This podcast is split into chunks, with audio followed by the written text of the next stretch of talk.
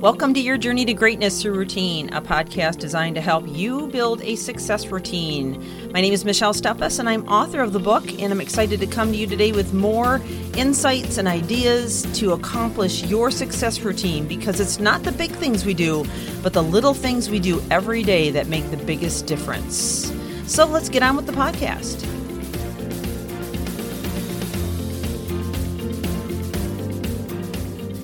Been in a series on captivating confidence, helping you to have a confidence level that is captivating to everyone around you. And so far, we've covered some great ground in talking about the consequences if you don't have that kind of confidence. But we've also started to walk through a series of questions to ask yourself and really begin to quiz how your confidence level might be.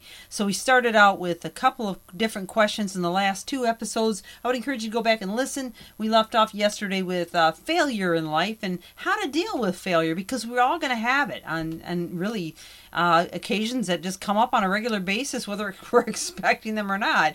So today i want to come at it from a different angle and uh, here's the question that i have to ask you that i want you to really think about. So when someone compliments you for a job well done what do you do? A blush and look away. B Brush the comment aside and feel undeserving of it. C. Say thanks sincerely and, you know, just give yourself a pat on the back. Or D. Accept the feedback but feel embarrassed about receiving it. Which one of those would you do? Well, think about that for a moment because really that is a clear indicator of where your confidence levels might be. In fact, uh, Psychology Today wrote an article about it, and I'm just going to read a little excerpt from it. More often than not, how receptive we are to compliments is a reflection of our self esteem and our deep feelings of self worth. Specifically, compliments can make people with low self esteem feel uncomfortable because they contradict their own self views. People actively seek to verify their own perceptions of themselves, whether those are positive or negative. For example, in one study, college students with low self esteem showed a stronger preference for keeping their current roommate if that roommate viewed them negatively. That's crazy. Than if their roommate saw them more positively. In other words, receiving praise from others when we negatively feel about ourselves elicits discomfort because it conflicts with our existing belief system. Now, that part makes a whole lot of sense because now we're talking about cognitive dissonance, which is built into our subconscious. If we believe we're truly undesirable, hearing compliments about how attractive we are feels jarring and inauthentic. It's very hard for us to cope with. But if we believe we're unintelligent, someone lavishing us with praise about, about how smart we are will feel more of, of a taunt than a compliment. So he'd rather be with a negative person than the positive one, which explains why when I coach people, especially those in a relationship, uh, when I finally get them to a point where they feel good about themselves, they no longer feel like they're a match with those who they were once a match with because they see themselves from a whole different level. Well, I want to talk to you now about how to accept a compliment with class. All right.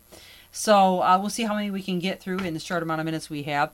So just a few examples uh, for you. One is, situation is where a compliment might be ignored. So somebody might say, "Hey, you played crazy good today. You were all over the court." Response might be, "Yeah, I'm really thirsty. Let's stop for some Gatorade." uh, the next one might be denial. The person uh, denies the compliment outright. So compliment, "You guys sounded so good tonight." Response, "Yeah, right. Yeah, we sounded like total crap." Does any of this sound familiar to you yet? Arguing, uh, the recipient might actually argue. So the compliment is, you know, that was a really profound insight you brought up in class. Response, not really. Anyone who had read the previous cases would have come up with the same conclusion and then self insult. The receiver downplays the praise. So compliment, that's really a spiffy hat. spiffy, there's a good word, right? Response, well, I need something to draw attention to my ugly mug. and then there's the questioning. Yeah, so the receiver receives the, the question in in, question, uh, in in a questioning way. So compliment, your photography is definitely the best exhibit here. Response, are you kidding? You must not have gone to many art shows in your life. And then narrowing, Compliment, you're looking really dashing tonight. The response, ah, this tie can make any suit look good. And then finally, and then there's the boomerang, you know, uh, compliment, Yeah, that's a really sweet haircut you got. Well, that's a heck of a manly beard you've got there. So basically, trying to give it back rather than receiving it from the person that's issuing it. Well, yeah, and I'm not going to go through all these, but here's the thing. When we deflect them, we actually are hurting the person that wants to deliver them. So, in other words, the person that wants to deliver really wants you to receive it. They really want you to receive it, and, and, and they're trying to build some kind of relationship with you, some kind of rapport.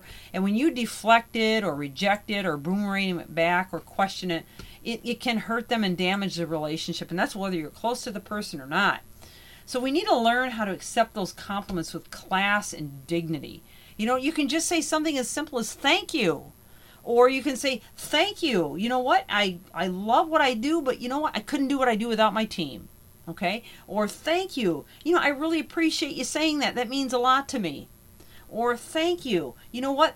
I'm so glad that you picked that out. But I also want to point out that without the people in my life, I wouldn't be where I am. You know, and it's okay to compliment other people, but make sure you receive the compliment yourself first. And you know, I try to do that often. I, I mean, I, I can, you know, years and years ago, yeah, I had some difficulties with receiving compliments and I had, a, you know, I used some of those crazy excuses and so forth. But really, you're blessing the person who's complimenting you by receiving it first. And then if you want to go ahead and give, you know, some kind of commendation to the people that maybe played a part in what you accomplished or achieved in your world, that's okay too, you know? Um, or you can say something like, you know, thank you so much. I really appreciate that. But you know what? It takes one to know one, my friend. I see a lot of good things in you as well. And that's okay because you're receiving it and then you're giving it back, you see? So think about that and, and really begin to work on it because you don't want to come across like you have not enough confidence to receive a compliment wholeheartedly. And whatever you do, make sure you do it with your heart because that's when it really means something. Well, it was Michelle Steffes with your Journey to Greatness routine. I hope that helps you to receive compliments more gracefully. And I look forward to having you on future podcasts. Please share this with others who may benefit and have an amazing day. And make sure that you take credit where credit is due. Thank you for joining.